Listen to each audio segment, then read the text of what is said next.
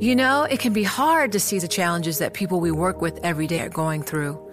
Invisible struggles like stress and burnout, caregiving for a loved one, or being misunderstood. But insight, awareness, and empathy will help us better see the issues they're dealing with. And that can make us and our companies healthier too. I'm Holly Robinson Peete. Join us on The Visibility Gap, a new podcast presented by Cigna Healthcare.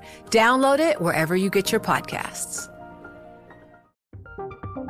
From Silicon Valley to Wall Street, the promise and perils of artificial intelligence are playing out on the world stage. But what will the next phase of AI adoption look like? Which companies, from big tech to startups, will dominate? And where do the risks and unintended consequences lie? I'm Emily Chang. Join me at Bloomberg Tech in San Francisco, May 9th, to answer many of the industry's burning questions, alongside Snap's Evan Spiegel, Xbox President Sarah Bond, OpenAI's Brad Lightcap, top researcher Dr. Fei Fei Li of Stanford, and many more. More details and just a few tickets left at bloomberg.com slash techsf.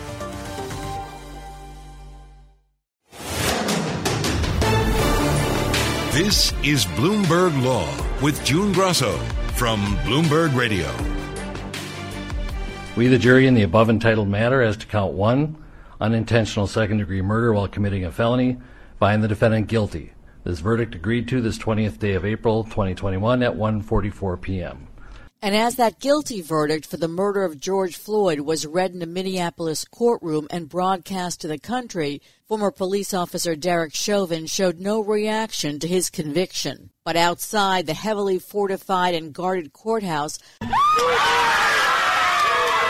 the crowd erupted in cheers at the announcement of guilt on all three charges. And there was uniform praise for the verdict from people in all walks of life. From George Floyd's brother, Philonise, Justice for George means freedom for all. To the President of the United States. As we saw in this trial from the fellow police officers who testified, most men and women who wear the badge serve their communities honorably. But those few who fail to meet that standard must be held accountable, and they were today. Chauvin is facing up to 40 years in prison, and the Minneapolis Police Department is facing a sweeping federal investigation. Joining me is David Harris, a professor at the University of Pittsburgh Law School and author of A City Divided Race, Fear, and the Law in Police Confrontations. David, is it an inflection point that at this trial, a number of police officers, including the chief of police, testified against Chauvin, one of their own? Is this the crumbling of the so called blue wall? It was very significant because usually, as you say, this idea of the blue wall of silence is that police officers never turn on and certainly don't testify against their own in these kinds of cases, that they always back each other up no matter what. And here you had three police officers from the Minneapolis Police Department, two current high ranking officers, including the chief himself, testifying against Chauvin. Now, this is very significant on two levels. Number one is on the level of the case itself, it served to cut off the defense argument that somehow Chauvin was acting within his training, that his actions were within policy, and so forth. And all three of the officers said, oh, no, definitely not. And therefore, that crippled the argument that the defense did make. But the larger question is whether this shows that that blue wall will crumble more generally. I think the jury has to be out on that at this point. Certainly, seeing this right out in front of the whole country gives an indication of how important it is for police officials to say out and direct, no, this was wrong. But whether this becomes some kind of a trend that we see in a lot of other cases, I think still remains to be seen. There is still a very strong current of thinking, well, this Chauvin, he was just one bad guy in an otherwise good department, in an otherwise good profession. Chauvin is facing a maximum of 40 years in prison and a minimum of 12 and a half. Floyd's family and activists are calling for the maximum sentence. How likely is that? Well, in any sentencing, you look at both the crime and the convicted defendant. Chauvin's lawyers will no doubt argue that he's been a policeman with a relatively good record for 19 years, and you know there can be some argument about whether that's true of his record. But they'll argue that he should get the minimum sentence because this is something that nobody could have foreseen. He's not a repeat offender. I don't think that's realistic because the crime itself showed uh, what are called in Minnesota aggravating circumstances. And that would be especially just the outright cruelty of what happened out there in public. This was a situation where a man did not need to die. This was not a case in which the police officer could make, and we didn't hear it, any argument, you know, he was in fear for his life, like we often hear in such cases. You often wonder, looking at that video, is this guy waiting in line for a sandwich at Subway? Is he trying to make a point to these people who are yelling at him that he can do whatever he wants? So I'd expect the sentence to be above the minimum. The system and the sentencing will respond to the circumstances of the crime and the defendant. You can make an argument that the crime was so cruel and outrageous that it deserves the maximum sentence.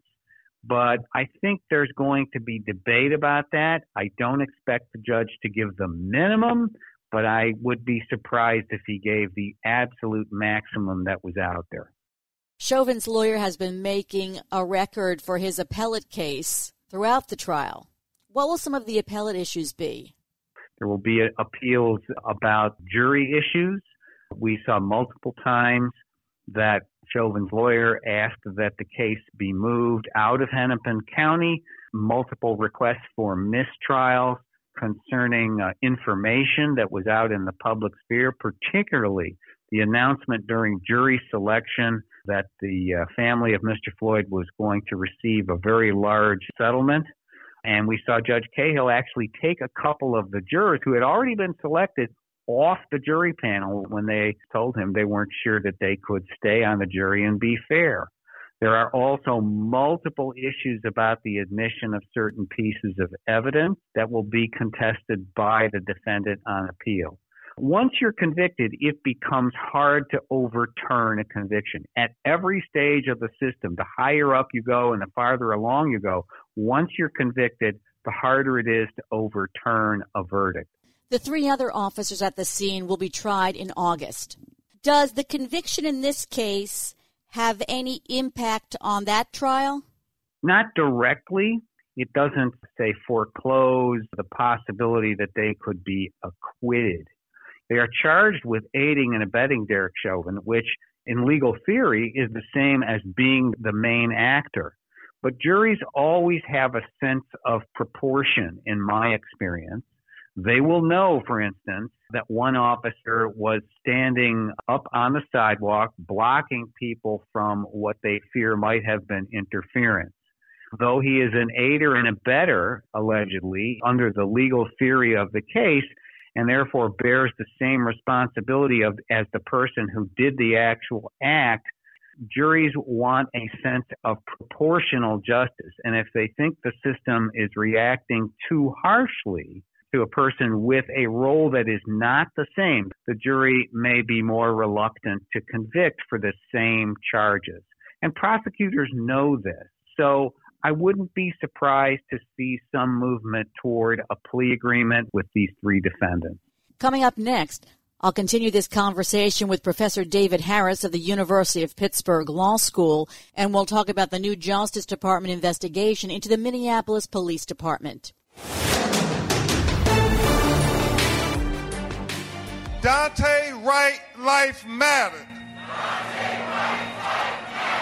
Daunte Wright Life Mattered. The trial of former Minneapolis police officer Derek Chauvin is over. But still to come is the trial of another former police officer for the killing of Daunte Wright, a 20 year old black man shot during a traffic stop on April 11th in suburban Minneapolis and that city's police department will now be the subject of a sweeping investigation by the Justice Department.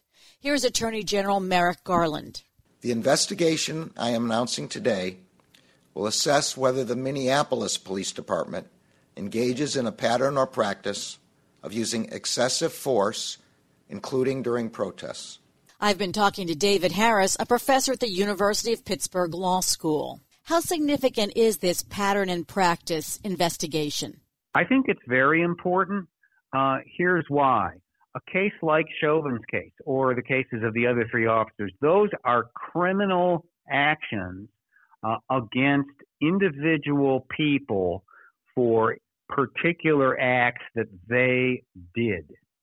In a case like that, you're looking at individual facts to pursue individualized justice, even though we are all looking at it as a kind of referendum on police conduct. They are fundamentally individual cases about individual actions on a particular day. What the Justice Department has the authority to do is under a federal statute called the Pattern or Practice Statute to go to a local police department and to say, we will now be investigating you uh, for allegations that your department, not Derek Chauvin, not one of the other three officers, but your department is engaged in a pattern of violating your citizens' constitutional rights. Now, a number of important things are packed in there. Number one, the, the national government in this country does not have authority to regulate local policing. Our policing in this country is hyper localized. The best that they have is the authority to see that the Constitution is obeyed. And that's what this statute is based on. So they can go in and look for violations of constitutional rights. The statute limits them to looking for patterns, to looking for regular practices of violations. In other words, even a terrible incident like the death of George Floyd at the hands of Derek Chauvin wouldn't be enough under this statute. It can't be one incident, even one very bad one. It must be a pattern of this that goes on all the time. Under that statute, the Justice Department can come in, do an investigation to look for those patterns in anything that might impact constitutional rights. So that can be use of force. It can be uh, search and seizures of other kinds, like stop and frisk, like uh, traffic stops. It can be any number of things that might violate people's constitutional rights. And if it finds those patterns, it then goes to the city and the police department and says, here's what we found. We think you're violating your citizens' constitutional rights, and we propose that you make the following changes. And if there is agreement, that agreement is then put into something, a document called a consent decree, which is signed off on by a federal judge. Now, the real importance of this is that instead of addressing one incident, it addresses the full scope of police actions that are found to be in violation of the Constitution in that department. In other words, it's targeted at the system, at the institutional level, right? So if they find a pattern of use of force violations, they will uh, they will uh, uh, say we want you to retrain all your officers. We want this to be the new standard within your police department. It will have the following details, and you will monitor it in these ways. So these are systemic level changes, and it's the best and really only tool out there that the federal government has for making those kind of changes. So it is entirely appropriate to follow the Chauvin trial with this kind of investigation to see is this the problem of one person, as some people are saying, well, he was a bad apple, or is this a department wide problem? In the last few years, there have been as many as seven fatal shootings by police in the Minneapolis area. So is it likely the feds will find a pattern in practice? And I suspect they're going to find that department wide pattern because data that was public, even at the time of George Floyd's death, showed that the Minneapolis police used force way disproportionately against people of color and all kinds of force, not just deadly force, but, you know, using tasers, using fists or pepper spray or clubs or whatever. So this is the right thing for them to do to look into this. And it is a signal that the Justice Department is going to pick up this tool after letting it go and abandoning it entirely under the Trump administration and under Attorney General Sessions. Have consent decrees changed police practices in past cases? Yes, they worked. Not all of them worked, and not all of them had staying power, but I do think it's fair to say that they were the best tool we had, and often a very effective tool to go in and address some of the worst police departments and get others back on track. You know, they had to go into the New Orleans Police Department not once, but twice. Here in Pittsburgh, where I am based, was the very first consent decree back in 1997 to 2002. And it transformed this police department, and it was a better department for some years. But, you know, as in all police departments, city administrations change, a new mayor comes in, a couple of police chiefs down the line, the commitment is not there. And a lot of the things that were put into place uh, kind of atrophied. It didn't stick. So it doesn't always work and fully transform departments, but there are many places where it has. I mean, a good example is Cincinnati, which had a terrible set of riots after uh, the killing of Timothy Thomas back in 2001. Uh, and that's still a different department.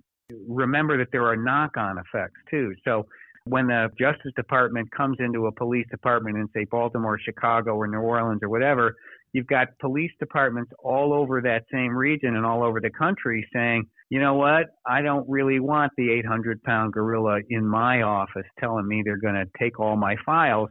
What do I have to do to get better? How can I manage up to a better standard so I don't have that?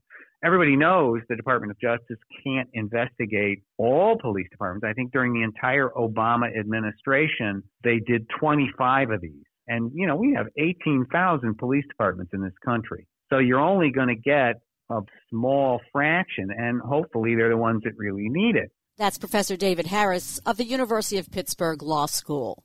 Coming up, will the Supreme Court curb green card applications? From Silicon Valley to Wall Street, the promise and perils of artificial intelligence are playing out on the world stage. But what will the next phase of AI adoption look like? Which companies, from big tech to startups, will dominate?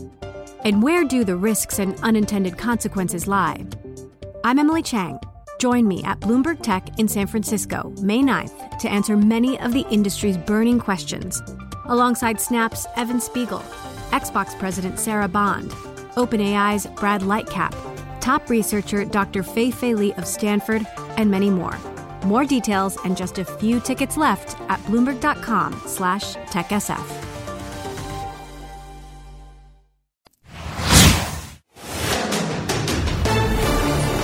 This is Bloomberg Law with June Grosso from Bloomberg Radio.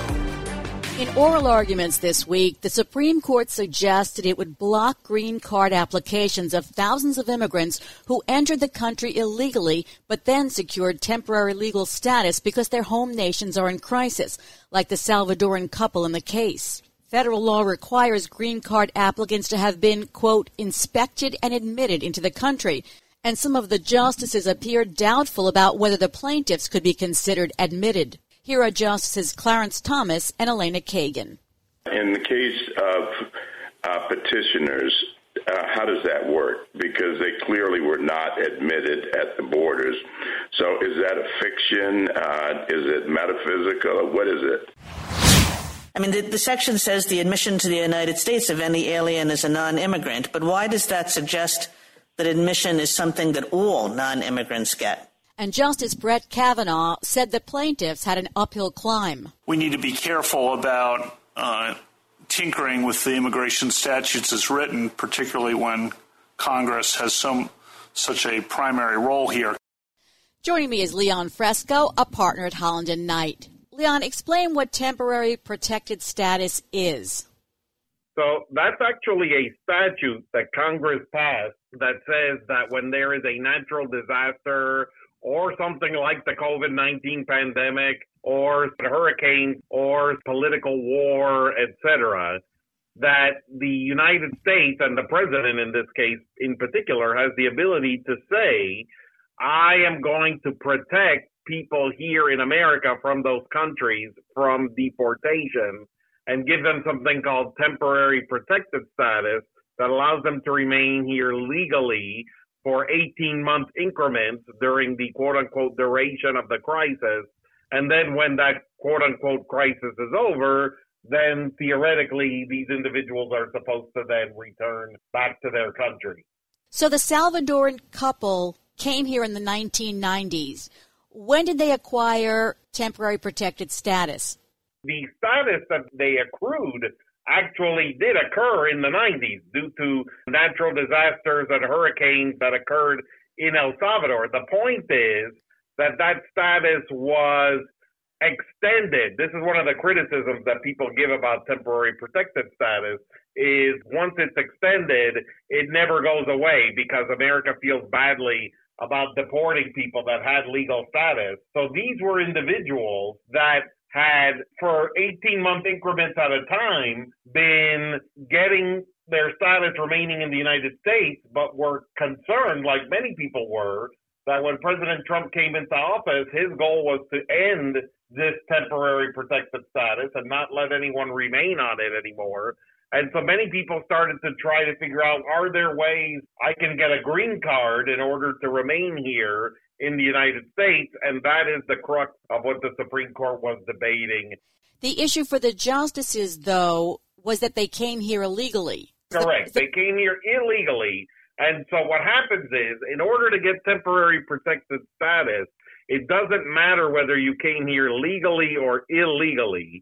It just matters that you're in the United States on the day that the status is created. So let's say there's a hurricane on March 1st, and on March 8th, the president says, We're going to say that everybody who was here on March 1st, the day of the hurricane, gets temporary protected status. Then anybody here can apply, whether they were here illegally or legally, and more importantly, whether they came illegally or legally. The question for them was whether those individuals who had entered here illegally could be treated as being admitted here now that they had temporary protected status such that they're permitted now to apply for green cards because the condition of a green card is that you had to have been admitted into the United States. What were the justices' main concerns during oral arguments? There were three main concerns. One there was there was well there was a prudential concern, a textual concern, and then sort of the main concern in the case. But so I'll start first with the prudential concerns because that's the easiest to understand. The first was look, Congress decided this thing as a temporary relief. And so if Congress decided this thing as a temporary relief, then Congress didn't want this thing to be used by people to stay here permanently. So there's no way this could have been their intent to give people a way to be able to sneakily earn lawful permanent residence. And so you heard Justice Kavanaugh and Justice Coney Barrett talk about this. Justice Kavanaugh was also concerned, hey, look, Congress is currently debating giving green cards to people here with temporary protected status. So just let that debate happen. And when they can win it, they win it and they get the green card. And if not, why should the Supreme Court be involved in this? The second was there was this very arcane and I thought a bit confusing because I think they, they, they were trying to be too cute by half all of the justices, asking whether a non-immigrant, which is someone who's coming here temporarily, and so non-immigrants are student visas, visitor visas, temporary work visas, religious worker visas, all of these things are called non-immigrant visas. Whether there's any kind of non-immigrant who hasn't been admitted into the United States. Because the, the key up to this case is that the, the statute says that if you have temporary protected status, you're being, you're being treated as a non-immigrant. And so they were getting to this debate, is there any kind of, of non-immigrant who hasn't been admitted to the United States? And the actual answer to that question is no. And for some reason, that did not come out in the oral argument yesterday. You can't. The whole point even if it's not said in the code that in order to be a non-immigrant you have to be admitted into the United States, it's like if you don't say in the code in order to be alive you have to be breathing. It's just an obvious point because what happens is the way you get non-immigrant status in America is you enter a port of entry, you present that visa, and a CBP person stamps you and that's your admission. And that's every non immigrant in America. That's there's nobody who's not like that. And so because of that, the the court got off on this tangent of, well, maybe not every non-immigrant is admitted, but they didn't come up with an example. They didn't ask for an example. Nobody provided an example because no example was available. And the justices asked a lot of questions about what the word admitted means. Tell us about the third concern. Then the third thing they were arguing about was well, there's two requirements in order to get a green card. First, you have to be admitted, and second, you have to be in legal status when you apply. This is for employment based green cards, which is what they were talking about in this case. And so they said, why doesn't this just mean the second thing, which is that you're currently in legal status, but it doesn't fix the first thing, which is that you were admitted. And that's really the central question in the case. And there is where I think the government, if they have the stronger area of the argument, it would be there, which is that it was meant to cover just the issue of whether you're currently in lawful status, but it was not meant to fix the issue of whether you had been admitted here in the first place. And so it's only meant to give a green card to people who came here legally. It's not meant to give a green card to people who came here illegally. And so that's, I think, most likely where you're going to see the court go. But what's very fascinating about this case is the Biden administration Solicitor General did not want the court, and was very adamant about this, to say that this interpretation had been foreclosed, that you could get a green card while they were on TPS. They simply wanted to be a reasonable interpretation of the statute because it's possible that they may issue a regulation later that does allow people with temporary protected status to get green cards because you can choose between two reasonable interpretations. But if the Supreme Court says there's only one reasonable interpretation and it's that you cannot get a green card, then no regulation will be possible. Listen to what Chief Justice John Roberts told the Justice Department lawyer about the Biden administration not being more forceful in their arguments. Mr. Huston, I was struck by the extent to which your brief um, undersold your position. Uh, throughout it, you, said things like the text doesn't foreclose your position, uh, the court was not required to accept the petitioner's reading. Is that because of the difference in the way the Biden administration views this and the way the Trump administration viewed it? Correct. That's the huge difference. The Trump administration wanted a decision that foreclosed permanently the ability for anybody who had entered here illegally to be able to get a green card using temporary protected status. And the Biden administration is instead, and I think this was because they didn't really have time, the case was already in the middle, and they didn't want to change their position. They instead are trying to defer to this minimalist position, which is to say, this argument isn't wrong. We're not saying it's the only correct argument. We're just saying that the Trump administration's interpretation wasn't a bad interpretation. So you should say this interpretation is reasonable enough for now, and then you can always change it later if you want to. And so that's where the Biden administration retreated to. So, where do you think the court is going to come out on this?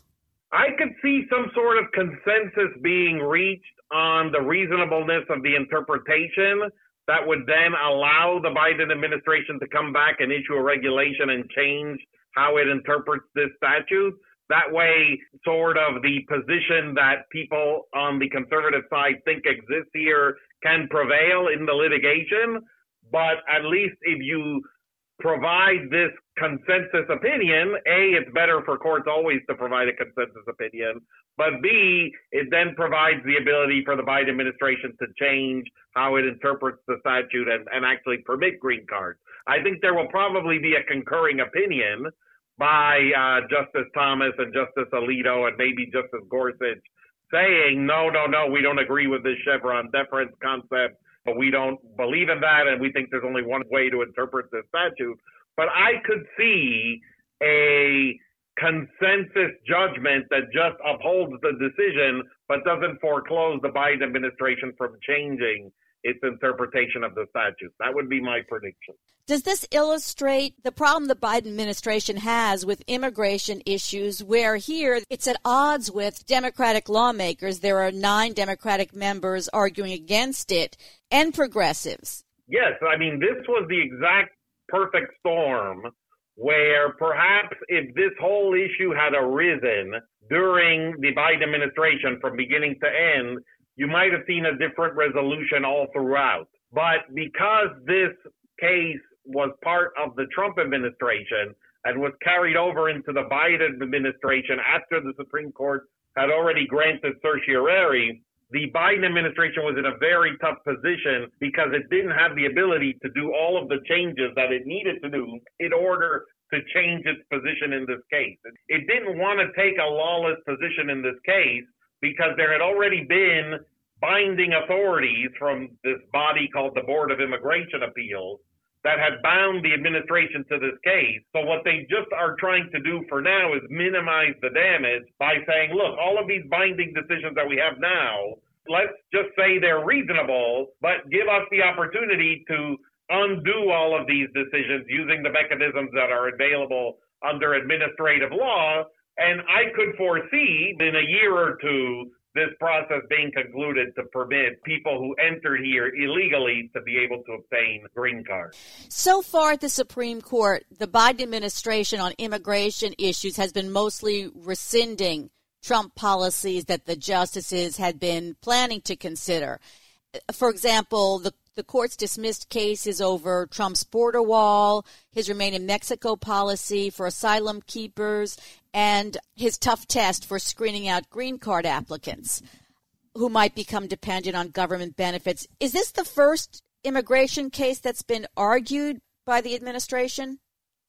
Yes, and the reason this one had to move forward and the other ones didn't have to move forward was because there was actual administrative law decisions that had already binded the government and you couldn't overturn those. You either had to do something which I think the Biden administration was uncomfortable doing, which was not defending decisions that the government made through the regular order of the government decisions, or they're doing what they're doing here, which is this minimalist defense of the decision.